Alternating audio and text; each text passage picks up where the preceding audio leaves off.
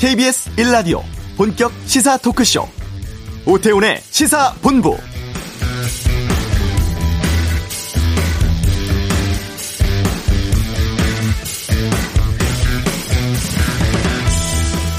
사차 추경은 59년 만이라고 하죠. 7조 8천억 원 규모의 이번 추경안. 코로나19 재확산으로 피해가 큰 소상공인 자영업자들에게 추경의 절반에 가까운 3조 8천억 원이 지급되고 개별 최대 200만 원의 현금으로 지급됩니다. 일자리 지키기에 1조 4천억, 특별 돌봄 지원 대상을 초등학생까지로 늘리고 20만 원씩 지급합니다. 그리고 13세 이상 국민 모두에겐 통신비가 지원되죠. 한정된 재원으로 효과를 극대화하기 위해 취약계층에 초점을 맞출 수밖에 없어서 지난 1차 재단 지원금과 달리 맞춤형 선별 지원으로 결정됐다고 합니다. 추석 전에 최대한 많은 국민들에게 재난지원금이 지급되도록 하겠다는 방침인데요. 4차 추경안 오늘 국회에 제출됩니다. 내가 해당되는지 얼마나 받게 되는지 궁금한 점이 많으실 것 같습니다. 오태훈의 시사본부 잠시 후 이슈에서 기재부 차관보 연결해서 4차 추경안의 주요 내용 알아보겠습니다. 한 주간의 주요 스포츠 소식 추동호의 관전 포인트에서 정리해드리고 2부와 지독, 의료계 집단 휴진 관련한 언론 보도들 분석해드리겠습니다. 33년간 진행한 라디오를 그만두고 KBS 라디오에서 새 출발을 시작한 분이 있습니다. 시사본부 금요초대서 KBS 해피 FM 김혜영과 함께 새 DJ 김혜영 씨와 함께하겠습니다. 오태훈의 시사본부 지금 시작합니다. 네. 4차 추경안 편성 7조 8천억 규모입니다. 이와 함께 어, 민생경제종합대책도 정부에서 발표를 했죠. 어떤 내용인지 좀 구체적으로 말씀 나누겠습니다. 기획재정부의 방기선 차관보를 연결하겠습니다. 안녕하십니까? 예, 안녕하십니까. 방기선입니다. 네. 이, 이번 4차 추경안 대해서 뭐 선별 지급이다, 뭐 보편 지급이다 논란들은 참 많이 있었습니다만 결정은 됐습니다. 지금 시기에 이렇게 지원금 다시 지급하게 된 이유라든가 또 맞춤형으로 지급하게 된 배경 좀 말씀해 주시죠.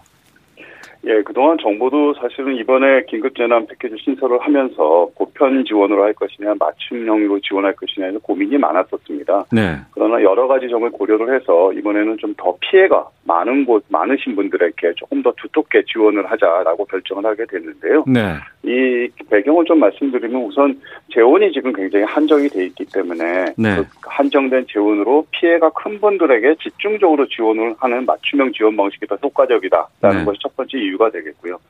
두 번째는 사실 지난번에 그 긴급재난지원금을 전 국민에 드릴 때하고는 좀 상황이 다른 게, 예. 그 당시에는 피해 계층을 선별할 시간도 좀 부족했고, 또 어. 종전에 원래 있었던 그 피해 지원 제도로서는 전체적으로 포착할 수 없는 사각지대도 많이 계셨기 때문에 네. 그분들에게 전체적으로 다 지급을 하게 됐었습니다. 그러나 음. 그 이후에 저희가 뭐 고용 관련이라든가 긴급복지제도 관련 같은 그 피해 지원 제도를 지속적으로 확충을 해왔기 때문에 이번엔 취약계층을 신속하게 좀 타겟팅이 가능하게 됐다는 걸 말씀드리고요. 마지막으로는 사실 이게 재원이 이번에 추경을 달드리는 재원은 전액 그 국채로 조달을 해야 되는 상황입니다. 그래서 네. 그런 점도 좀 고려를 해서 이번에는 그 실직 위험 계층이라든가 소상공인 자영업자 또 소득이 감소한 가구 또 육아 부담이 커지는 학부모님들께 집중적으로 지원해드리기로 결정하게 되었습니다. 네. 그럼 구체적인 내용을 좀 살펴보겠습니다. 아, 그러니까 집중 지원하겠다고 말씀하셨고 이번에 직격탄을 맞고 있는 소상공인이라든가 자영업자에게 아, 아마 이것이 지원된다고 했는데 그 최대 200만 원이라고 나오거든요. 이게 뭐 네. 소상공인 자영업자 모두에게 200만 원씩 드리는 건 아닌가 봐요. 예, 그래서 먼저 우선 이번에 이제 사회적 거리두기와 영업 제한 등으로 피해를 보심에도 불구하고 적극 동참해 주신 소상공인분들께 감사를 드리고요. 예. 이번에 저희가 이제 두 가지 측면에서 소상공인들께 지원을 해드린 걸 마련을 했는데 우선은 첫 번째로는 그 작년보다 좀 매출이 줄었거나 네. 방역 조치로 인해서 영업 제한을 받는 소상공인들 한 291만 명께 음. 어 저희가 새희망 자금이라는 걸 3조 2천억 정도 규모로 신규로 지원을 해드리게 됩니다. 네. 그래서 이게 291만 명이면 전체 저희가 통계적으로 보면 소상공인이 338만 명 정도 계시다고 보고 있는데 그중에 한 90% 정도는 해당이 되신다고 볼 수 있겠고요. 예. 그좀 더 상세히 말씀드리면 우선은 이게 매출이 감소를 한 연간 매출의 4억 이하의 소상공인 대상으로 100만 원씩 드리게 되고요. 예. 그다음에 이번에 집합 제한이나 집합 금지 업종의 경우에는 이제 정부가 사회적 거리두기를 좀 강화함에 따라서 피해를 보시는 거기 때문에 음. 뭐 매출의 규모라든가 감소 여부와 관계없이 150만 원 또는 200만 원까지 지원을 해드리게 되고 그 이외에도 이제 불가피하게 폐업하시는 분들 그 소상공인이 취업이나 재창업을 돕기 위해서 1인당 50만 원 지급하는 폐업점포 최도전 장려금도 신설을 했습니다. 예. 그래서 이번 이쪽 이 분야에서 지원을 못 받으신 분들을 위해서는 사실 저희가 이제 20조 26조 원 규모의 그동안 금융지원 프로그램을 운영을 하고 있는데 그 금융지원 프로그램에 10조 이상이 아직 남아 있습니다. 잔액이 음. 그래서 그 부분들에 대해서 지원 한도도 기존 한 천만 원까지만 지금 융자를 해드렸는데 2천만 원으로 이번에 올려서 네. 어, 10조 원의 규모를 다 이렇게 집행을 해드린다는 걸 말씀드립니다. 지난해 대비 매출이 줄었다는 거 증명은 따로 해야 됩니까? 어떻게 파악할 수 있습니까? 어, 대부분의 분들은 정부에서 먼저 선, 그, 행정자료를 이용을 해서 네. 매출이 준 부분에 대해서 저희가 파악을 해서 알려드리고요. 해당이 음. 되십니다라고. 좀 그렇지 못한 분들은 매출이 좀 줄었다는 거에 증빙 서류를, 네. 뭐 어떤 경우도 좋습니다. 영수증도 좋고, 뭐 포스 자료도 좋고 그런 것들 가져오시면 네. 그 부분에 대해서는 좀 간략한 심사를 거쳐서 지원을 해드리게 됩니다. 음. 그리고 지금 그 재원 때문에 집중 지원할 수밖에 없었다라는 얘기를 하셨는데 이번에 보니까 보편 지급성으로 나온 게 2만 원의 통신비입니다.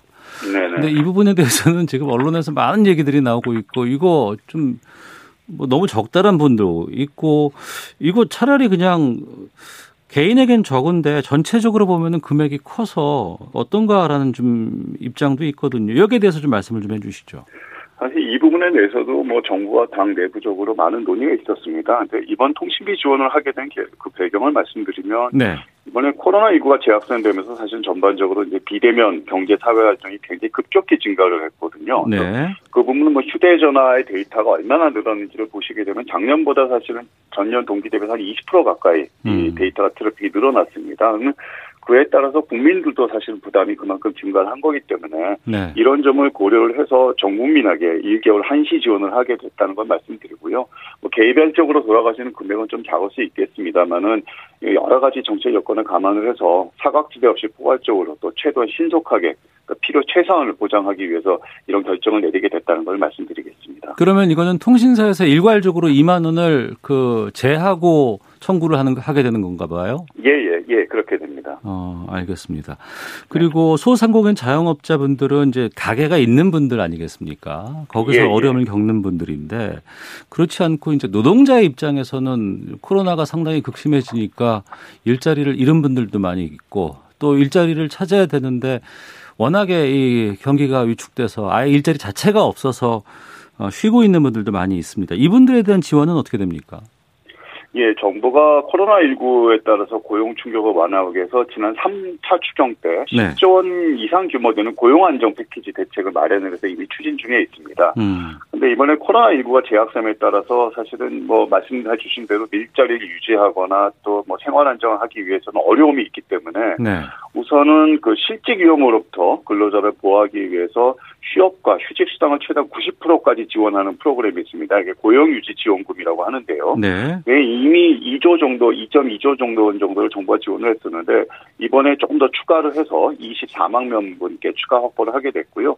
이거는 그냥 그 재원만 늘린 것이 아니고 그동안 특별고용 지원 업종이라고 어, 좀 특별히 고생이 많으신 분들한테는 저희가 그 드리는 기간을 연장을 했는데 네. 이번에는 그 일반 업종에도 연간 지원 기간을 6개월에서 8개월로 두 달 연장을 했습니다. 음. 많은 분들이 지원을 받으실 수 있을 것 같고요. 그 위에 사실은 그 고용 사각지대에 있다고 많이 말씀 듣는 분들이 이제 특수 형태 근로 종사라든가 예, 프리랜서 예. 같은 분들이 있는데 예. 이분들을 위해서는 그 2차 긴급 고용 안정 지원금을 추가로 한 6천억 정도 마련을 했습니다. 예. 1차 때 저희가 2조 원을 마련했는데 이 부분에 좀 부족한 부분이 있어서 음. 어 1차 때 저희가 한 150만 명 정도 지원을 했는데 이번에도 추가로 이제 이미 지원을 받으신 분들 중에서 특수 형태 근로자나 프리랜서 같은 분은 추가로 50만 원을 더 드리고요. 네. 또 시, 신규로 한 20만 명에게 150만 음. 명원 150만 원을 지원하게 됩니다. 그리고 마지막으로는 아까 말씀 앵커께서 말씀하신 것처럼 이제 실직하신 분들을 위해서 네. 구직급여 예산도 확대를 했고 어, 재취업을 위한 긴급 일자리도 추가로 제공할 예정에 있습니다. 네. 아이들 돌봄과 관련해서도 추가 대책 나온 것으로 알고 있습니다. 좀 기존의 네. 것과 달라진 게 좀 있다면서요? 예, 예. 그 저희가 어 1차 때 드렸던 그 아동 특별 쿠폰 같은 경우에는 7세 미만의 영유에게 돌봄 쿠폰 형식으로 저희가 드렸었습니다. 네. 네, 이번 경우에는 그, 그 7세 미만의 영유아뿐만 아니고 음. 초등학교가 이번에 휴교를 했기 때문에 네. 그저 장기 그 초등학생 부모까지도 포함을 하게 됐습니다. 그래서 미취학 활동이 한 250만 명, 음. 그다음에 초등학생이 280만 명 정도 해서 총 532만 명에게 1인당 20만 원씩 지원을 해드릴 것이고요. 예. 또 신속한 집행을 하기 위해서 1차 때는 저희가 돌봄 쿠폰 형식으로 드렸었는데 음. 이번에는 현금으로 지원을 해드릴 계획입니다. 예. 코로나19 장기화되면서 피해를 받으신 분들의 사례가 상당히 다양합니다. 청취자 9988님은 개인 택시 기사입니다. 코로나19로 정말 힘듭니다. 저희 같은 경우도 지원되는 건가요? 라고 질문 주셨는데, 그러니까 이번에 마련된 지원 대상에 포함되지 못하는 좀 사각지대에 있는 분들도 분명히 계실 것 같아요. 네. 어, 이런 분들을 위한 대책도 좀 마련되어 있는 게 있는지요? 예, 예. 우선 그 청취자분신 개인 택시분은 그 소상공인 영역에 포함이 되기 때문에 네. 어, 말씀을 그 좀 매출이 감소했다는 걸 말씀을 주시면은 100만 원 음. 지원을 받으실 수 있게 됐다는 걸 우선 말씀을 드리고요. 예. 그 이외에 사실 이번에 생계 위기에 빠진 가구를 대상으로 저희가 긴급 생계 지원 프로그램이라는 걸 새롭게 신설을 했습니다. 네. 이게 보면 이제 갑자기 실직하신 거나 또 휴업 폐업하신 분들이 있는데 소득이 감소했음에도 불구하고 기존의 제도나 뭐 다른 긴급 지원 패키지에 지원 못하지 지원받지 못하는 분들께 음. 저희가 4인 가구 기준으로 한 100만 원을 지급을 해드릴 계획입니다. 그래서 여기 아마 총 55만 가구들 정도로 저희가 지금 상정을 하고 있는데요. 네. 그 기존의 이와 유사한 제도는 이제 긴급 복지 제도라는 것이 있었는데 이번에 마련된 그 긴급 생계 지원은 긴급 복지 제도보다는 그 받으신 분들을 받을 수 있는 요건을 좀 완화를 했습니다. 그래서 음. 재산 기준이라든가 이런 걸 완화를 해서 어, 좀 더 많은 분들이 그, 그 지원을 받을 수 있도록 하고 또 최소한 최대한 신속하게 지원을 해드리도록 하겠습니다. 예. 오늘 아침 라디오 시사 프로그램에서 이 부분을 상당히 많이 지적을 하던데 이거 같이 좀 여쭤볼게요. 네. 네. 일반 음식점 말고 유흥업소는 지원 안 되더라. 우리도 타격이 많다. 근데 왜 단란주점은 지원되고 유흥업소는 안 되냐 뭐 이런 얘기들 많이 나오거든요. 여기에 대해서 좀 알 려주세요. 참 이 부분에 대해서는 고민이 많았었습니다. 예. 뭐 사실 유흥주점에 계시는 분들도 이번에 영업이 이제 금지가 되면서 어려움을 겪고 계시는 건 마찬가지기 때문에 고민이 많았는데 저희가 이제 유흥 성격이 강한 업종에게 사회 통념상으로 봤을 때는 국민 세금으로 이분들께 음. 지원하는 것은 좀 어려움이 있다고 생각하시는 분들이 많기 때문에 네. 그동안 네. 뭐 세제 지원이라든가 뭐 그 자금 융자 같은 각종 정부 지원에서 제외를 해왔었습니다. 그 이번에도 사실 정부 정책의 좀 일관성을 유지하는 차원에서 불가피하게 제외된 점을 좀 너그럽게 양해해 주시기 바랍니다. 네. 해당이 되면 언제 받을 수 있을까요? 어, 가급적 저희는 많은 부분에서는 추석 이전에 받을 네. 수 있도록 노력을 하도록 하겠습니다. 그래서 우선은 저희가 이제 고용취약계층이라 소상공인 또 육아부담 가지신 분들 대상으로 하는 그 긴급고용안정지원금 소상공인 세희망자금, 아동 특별돌봄 지원 같은 거는 추석 전에 네. 지급을 개시하는 것을 목표로 지금 열심히 준비 중에 있습니다. 그래서 음. 뭐 전체 다 완벽하게 지원 그 추석 전에 지급해드리지 못하더라도 네. 많은 분들에게 그 추석 전에 받을 수 있도록 하고요. 그래서 그렇게 하기 위해서는 앞서 말씀드린 대로 뭐 그냥 기존에 갖고 있던 행정정보 같은 음. 거를 활용을 해서 별도의 서류 제출 없이도 신속히 받을 수 있도록 집행 절차를 간소화하도록 하겠고요. 네. 어, 이렇게 신속하게 지원해드리기 위해서 어제 이제 대통령 모시고 저희가 비상경제 회의를 했는데 그 위에 바로 임시국면을 개최했고 오늘 국회에 제출할 예정입니다. 그래서 음. 국회에서 이게 조속히 통과가 되면 네. 정부도 그 최대한 그 노력을 하겠고요. 그 통과가 되기 이전에 그 신속한 집중이 이루어질 수 있도록 저희가 전달재개 수립이라든가 그런 범정부적인 역량을 최대한 결집을 해서 음. 사전 준비에 만전을 기하도록 하겠습니다. 그러니까 국회에서 처리되면 바로 지급할 수 있게끔 그 공이 지금 국회로 그럼 넘어간 상황이네요. 예, 예, 그렇습니다. 어. 네. 그러면 개별로 내가 이거 얼마나 받을 수 있을까? 어떤 항목은 나에게 해당이 될까라는 것들을 좀 알아볼 수 있는 그런 뭐 사이트라든가 창구가 좀 있습니까? 어, 저희가 지금 각 부처에서 그거는 준비를 해서 팜플렛 같은 거를 만들어서 지금 지급 보내드리고 있고요. 예. 여러분들 많이 보이, 그 모이시는 곳에 좀 정리를 하도록 하겠고, 추가로 알려야 되는 그 방법은 제가 좀더더 확보를 하도록 그렇게 하겠습니다. 네, 뭐 인터넷 사이트라든가 아니면은 네네. 콜센터 같은 거 좀 운영을 해주시면 그래서 이제 개인 정보 같은 것들 좀 잘 보호되는 것으로 좀 만들어 주시면은 개별로 확인할 수 있는 게 좀 좋지 않을까 생각이 좀 드네요. 네네. 알겠습니다. 그리고 또 연결이 돼서 이 질문도 좀 드려야 될 것 같은 같은데요. 이번에 추석 연휴 아, 좀뭐 5일간의 연휴라고는 합니다만 또 사회적 거리두기 강화됐기 때문에 되도록이면 이동 같은 건 자제해야 되는 상황입니다. 그럼에도 불구하고 추석 뭐 여러 가지 준비들은 해야 되는데 추석 물가가 상당히 좀 걱정이에요. 집중 호우도 길었고 태풍도 네. 지금 세 번이나 왔는데 물가 안정은 지금 어떻게 보고 계십니까? 지금 사실은 그동안은 물가가 너무 낮아서 조금 걱정을 하시는 분들이 많았었는데요. 네. 현재로 부분적으로 저희가 그러니까 추석 제수 물품이라든가 또 뭐 김장 관련되는 물품이라든가 이런 것들에 대해서는 저희가 신속하게 정부가 갖고 있는 비축 물건을 풀고 필요한 경우에는 그다음에 농협이나 이런 쪽에서도 유통이 달될 수 있도록 지원을 해주셔서 물가가 오르지 않도록 제가 최대한 노력을 하도록 하고 하고 있고요. 어, 그 결과 물가는 아직 크게 걱정할 정도는 아니라는 것을 말씀드리겠습니다. 네. 이번에 4차 추경 재원이 전액 국채 발행을 통해서 조달된다라고 하셨어요. 이게 그러니까 빚을 낸다는 뜻인가요? 예, 예, 그렇습니다. 예. 어, 어 네. 그러면 이 국가 재정 건전성에 뭐 우리가 이번에 코로나19 때문에 40%가 뭐 넘어간대더라. 그래서 좀 쉽지 않대더라. 불안하다. 뭐 이런 또 지적도 있고 한쪽에서는 OECD 국가와 비교해 보면은 워낙에 우리가 좀잘 해왔기 때문에 여력이 충분히 있다라는 입장도 있습니다. 여기에 대해서 좀 말씀해 주시죠. 예, 예, 뭐 두 가지 측면이 다 있고 사실은 두 가지 얘기하시는 분들이 다 옳다고 생각을 합니다. 그래서 네. 저희가 최근 코로나 위기 대응 과정을 보면 국가 채무가 좀 빠르게 증가를 했었습니다. 음. 원래 20년도 본 예산 기준으로 보게 되면 국가 채무 비율이 39.8%였는데 이번에 네. 4차 추경 기준으로 하면 이제 43.9%가 돼서 음. 어, 한 4, 뭐 4% 정도가 올라가게 됐는데요. 그러나 이게 저희가 잘 아시는 것처럼 위기를 극복을 하고 또 경제 역독성도 어느 정도 유지하기 위해서는 일시적으로 그 채무 증가를 좀 하더라도 확전 재정을 통해서 저희가 재정을 투입할 수밖에 없다는 걸 말씀드리고 이러한 상황은 사실 세계 어느 나라나 다 마찬가지 상황인 것입니다. 네. 앵커께서 말씀하신 것처럼 OECD에서는 한국이 재정 확정을 통해서 음. 어, 이 코로나 대응을 한 게 굉장히 적절한 조치였다라고 긍정적으로 평가를 하고 있고 그 결과 사실은 OECD 회원국 최초로 해서 20년 성장률을 좀 올렸거든요. 당초 목표보다. 네. 당초에는 마이너스 1.2% 정도 증가할 거, 성장할 거라 했는데 가 마이너스 0.8% 성장률을 좀 올렸고요. 음. 어 그리고 말씀드린 것처럼 우리나라가 다른 나라하고 비교를 해보면 사실 재정 건전성은 아직은 좀 양호한 수준이라고 볼 수가 있습니다. 뭐 네. 미국이나 일본, OECD 평균이 한 108% 정도가 되는데 우리가 지금 40% 정도 수준이니까요. 음. 아직은 재정 건전성은 좀 양호한 수준입니다. 근데 다만 그게 국가 채무 증가 속도가 최근에 들어서 이제 빠르게 증가하고 있기 때문에 이번에서 이 점에 대해서는 정부도 각별히 경계하고 있고 중기적으로는 재정이 좀 지속 가능성이 유지가 되도록 노력을 할 계획입니다. 네. 앞서서 개인 택시 사례에 대해서 소상공인으로서 혜택을 받을 수 있다라고 말씀해 주셨잖아요.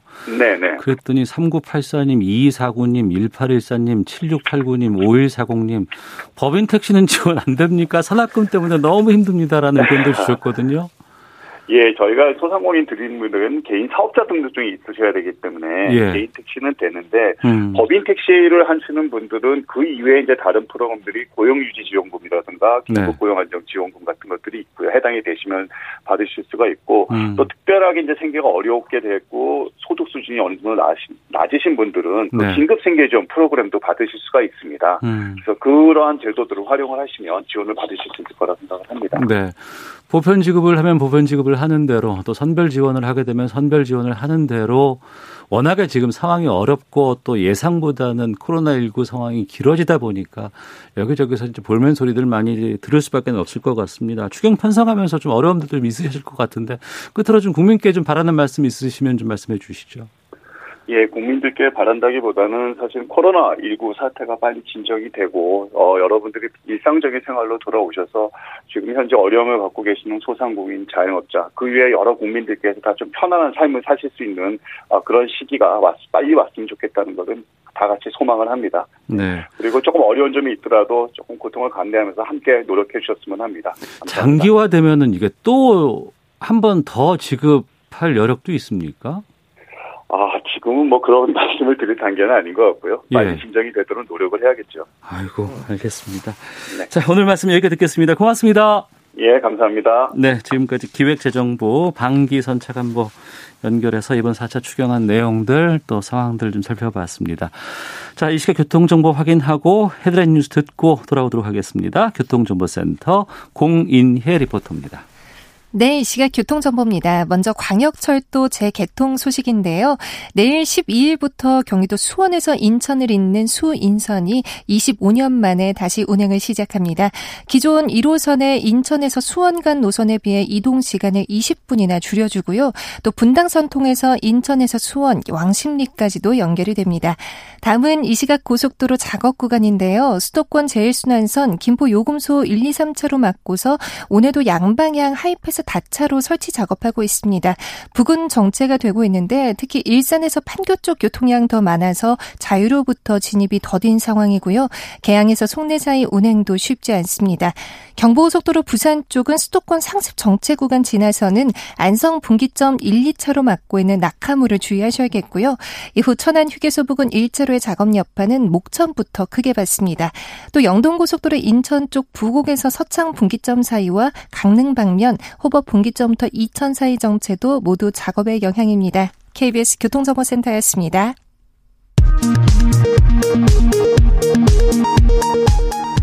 어제 코로나19 신규 확진자가 176명 발생한 가운데 수도권과 충남, 대전 등에서 대부분의 확진자가 나왔습니다. 사망자는 4명 늘어 총 350명입니다. 정부가 전국의 사회적 거리두기 2단계 등 거리두기 조치 강화 이후 코로나19 신규 확진자는 분명한 감소 추세에 들었다면서 거리두기 강화 조치의 연장 여부는 오는 주말 중 결정하겠다고 밝혔습니다. 정부가 코로나19 국내 확산을 막기 위해 개천절을 앞두고 신고한 집회 가운데 10인 이상의 집회에 대해 금지 통보를 했습니다. 경찰청은 신고된 집회 291건 중 78건에 대해 금지를 통보했습니다. 국방부가 추미애 법무부 장관 아들 서모 씨의 군복무 중 휴가 특혜 의혹은 규정상 문제가 없다고 밝혔습니다. 검찰은 수사 상황 일부를 공개하기로 했습니다. 지금까지 헤드라인 뉴스 정원나였습니다.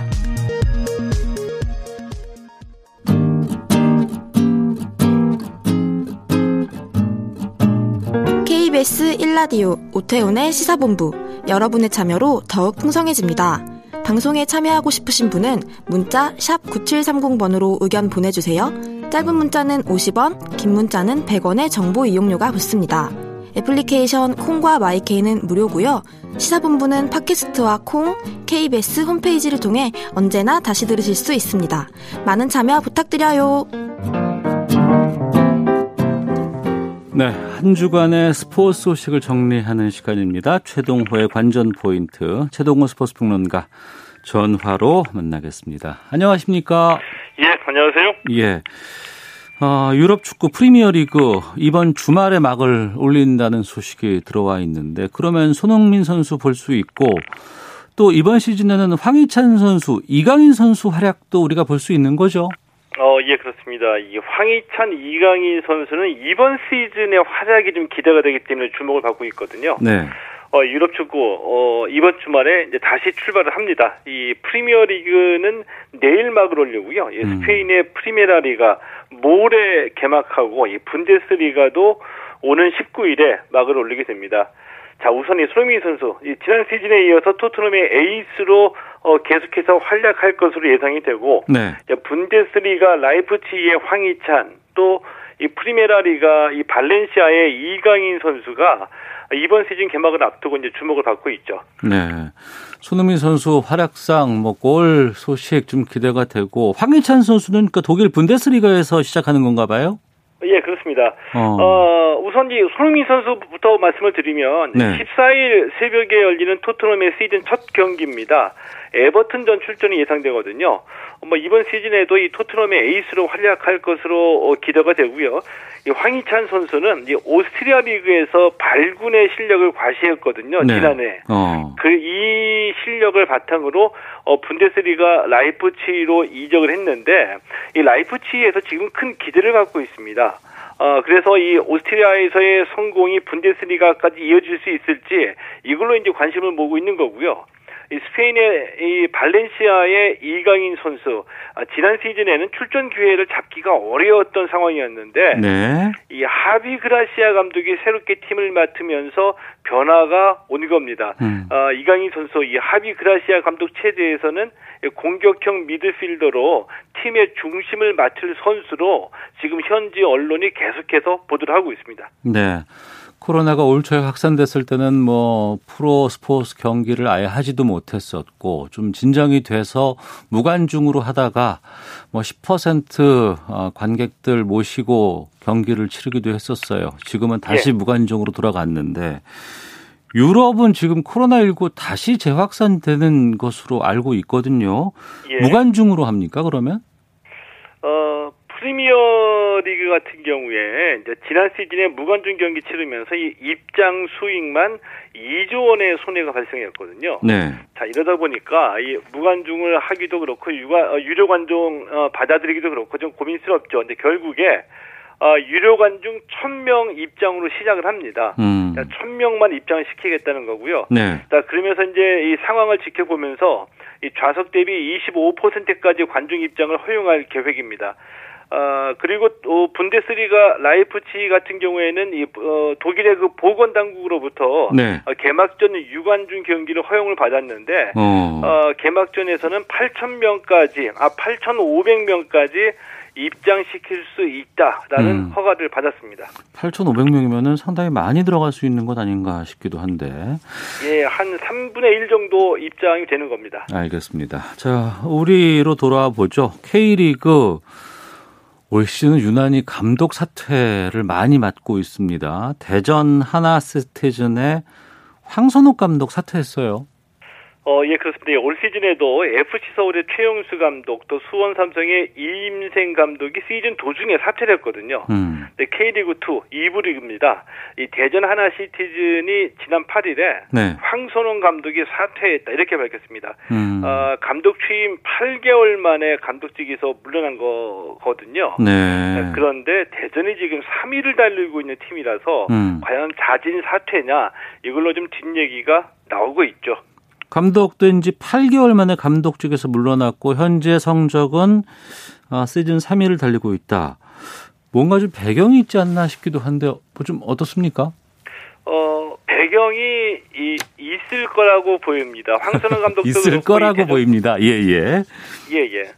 이 황선홍 감독도 그렇고요. 음. 이 대전 구단도 그렇고 네. 정확하게 밝히지는 않고 있는데 이제 뒷얘기가 나오고 있는 거거든요. 예. 자 우선 이 배경을 보면은 아, 이 대전이 지난 시즌까지는 시민 구단이었는데 어. 올 시즌을 앞두고 예. 하나금융그룹이 인수를 해서 투자를 많이 했습니다. 예. 어, 그러니까 이제 우승을 목표로 전력 분광을 많이 했고요. 어. 우승 후보로 실제로 지목을 받았는데 예. 이 대전 구단 입장에서는 3위 라는 성적이 좀 부진하다 이렇게 판단한 것 같습니다. 어. 경기 내용도 기대에 미치지 못했고요. 예. 아, 그래서 황선홍 감독을 물러나게 했는데. 음. 이, 이 3위라는 성적에 대한 이 평가가 다를 수도 있겠고, 이 선수 기용이나 이 경기 내용에 관해서 크게 좀 음, 불만이 많았던 것 같아요. 네. 그래서 이 구단과 황선홍 감독이 갈등을 빚었다는 얘기가 계속해서 흘러나오고 있죠. 네. 시즌이 끝나고 나서 거기에 대해서 책임과, 책임을 지고 뭐 사퇴를 한다더라 이런 얘기는 많이 있지만 시즌 중간에는 좀 의외네요. 어, 정상적으로 보면은 어, 이 성적에 대한 평가 음. 냉정하게 객관적으로 치러지게 되면은 대부분 다 시즌이 끝나고 난 뒤에 감독을 교체하거든요. 네.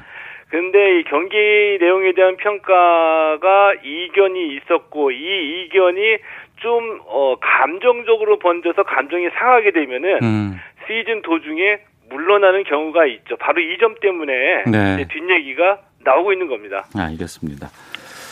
자, 이제 벌써 9월 중순으로 접어들었습니다. 원래 올 7월에는 도쿄올림픽이 끝났어야 했었어요. 그런데 지금 예. 1년이 연기된 상태인데, 일본은 지금도 내년에 도쿄올림픽 계속 개최하겠다는 입장 밝히고 있고, IOC에서는 지금 어떤 상황입니까?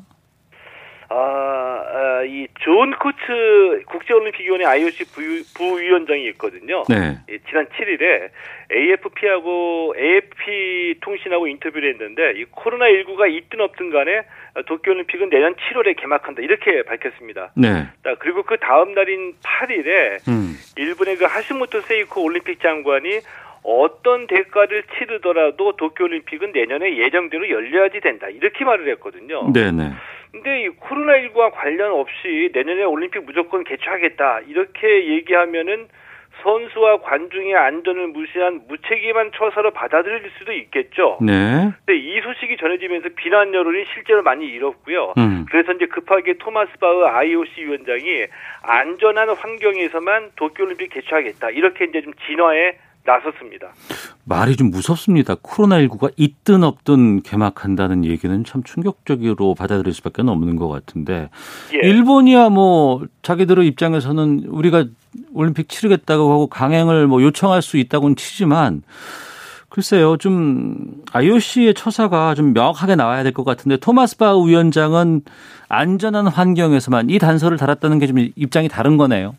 어, 예, 그렇습니다. 그런데 이게 좀 수사하게 그칠 가능성도 있다라고 보거든요. 이게 네. 무슨 얘기냐면은 이 토마스 바우 위원장이 말씀하신 대로 안전한 환경에서만 올림픽을 개최하겠다 이렇게 밝혔는데 음. 이 토마스 바우 위원장의 속마음은 아무래도 제가 보기에는 네. 이존 코츠 부위원장하고 하시모토 장관이 안 해도 될 말을 해서 긁어 부스럼을 만들었다 이렇게 좀 판단하지 않았을까 생각하거든요. 네. 왜냐하면은 어, 바흐 위원장이 언급한 내용 중에 세상 일이 어떻게 될지 모르는데 올림픽 개최 여부를 지금 결정하는 건 너무 성급한 판단이다. 이렇게 얘기를 했거든요. 예, 예. 이 얘기는 무슨 얘기냐면 이 도쿄 올림픽이 내년 7월에 열리는데 음. 지금 올림픽 강행한다 안 한다 이거를 미리 얘기해서 논란을 자초할 필요는 없다는 겁니다. 네. 지켜보다가 어, 적정한 어, 시점이 돼서 결정하면 될 일이라고 보는 거고요. 음. 그 때문에 어, 이 토마스 바우 위원장은 급하게 진화에 나, 나가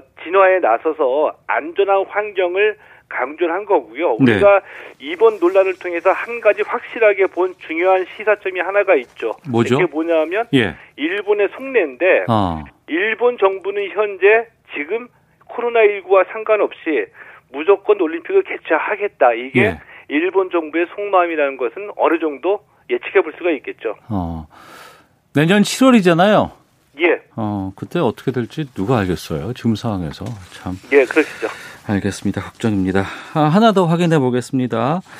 미 프로야구 세인트루이스의 김광현 선수 상당히 성적이 좋았고 기대도 많았는데 갑작스럽게 신장 경색 이것 때문에 지금 등판 취소돼 있는 상황입니다. 부상자 명단에 올라 있다고 하는데 상태는 어떤지 그리고 복귀는 가능한 상황인지요? 지난 5일이었습니다. 이제 김광현 선수가 예. 예 갑자기 복통을 호소해서 응급실로 이송이 됐는데 음. 신장 경색 진단을 받았고요. 네. 그래서 이제 혈액 희석 이 희석제 약물 치료를 받았는데 어 이것 때문에 지난 7일로 예정이 되었던 이 시카고 컵스전 선발 등판이 취소가 됐었죠. 음. 어, 현재는 훈련에 복귀를 했고요. 이 예. 마이크 실트 감독이 김광현 선수의 몸이 좋아지고는 있는데 여전히 약물 치료를 받고 있어서 조심스럽다 이렇게 말했습니다. 그러면서 음. 언제 경기 나올 수 있냐 이 이런 질문에 관해서 특정한 시점을 어, 밝히지 못했거든요. 네네. 자, 이거를 보면은 세인트루이스가 15일부터 2주간 원정 경기에 나서는데 음. 어, 쉴트 감독이 현재 원정 일정에 합류할 수 있다라고 자신 있게 얘기를 못 하고 있습니다. 네. 때문에 지금 훈련은 소화는 하고 있는데 음. 이 김광현 선수의 경기 출전은 조금 더 지켜봐야지 알 수 있을 것 같습니다. 네, 갑작스럽게 응급실로 실려갔다고 걱정이 많았었는데 예. 원래 신장이 좀 몸이 좀 안 좋았었나요? 아니면 뭐 타지 생활 갑자기 하다 보니까 좀 이런 것들이 좀 변화가 있었나요? 이번에 신장이 좀안 좋은 증상이 나타나는 거는 좀 의외거든요. 예. 왜냐하면 국내에 있을 때 물론 이제 김광규 선수도 이 어깨랑 팔 수술을 하긴 했지만 어. 신장 때문에 고생한 적은 없었습니다. 음. 그래서 이번에 갑자기 어, 이 신장경색으로 복통을 일으켰던 게 굉장히 의외로 느껴지고 있고요. 예. 어, 이번 일회성으로 음. 어, 지나가기를 좀 바래야지 되겠죠. 아유, 빨리 복귀를 해야 되겠죠. 또 잘 던져주는 예. 모습 기대하겠습니다. 고맙습니다. 예, 고맙습니다. 예, 지금까지 최동호 스포츠 평론가와 함께했습니다. 관전 포인트였고요. 잠시 후 2부 와치독이 있습니다. 의료계 집단 휴진에 대한 언론 보도들 분석해 보도록 하겠습니다. 이어서 금요 초대서 KBS 라디오 해피 FM 김혜영과 함께로 돌아온 김혜영 씨 만나겠습니다. 2부에서 이어집니다.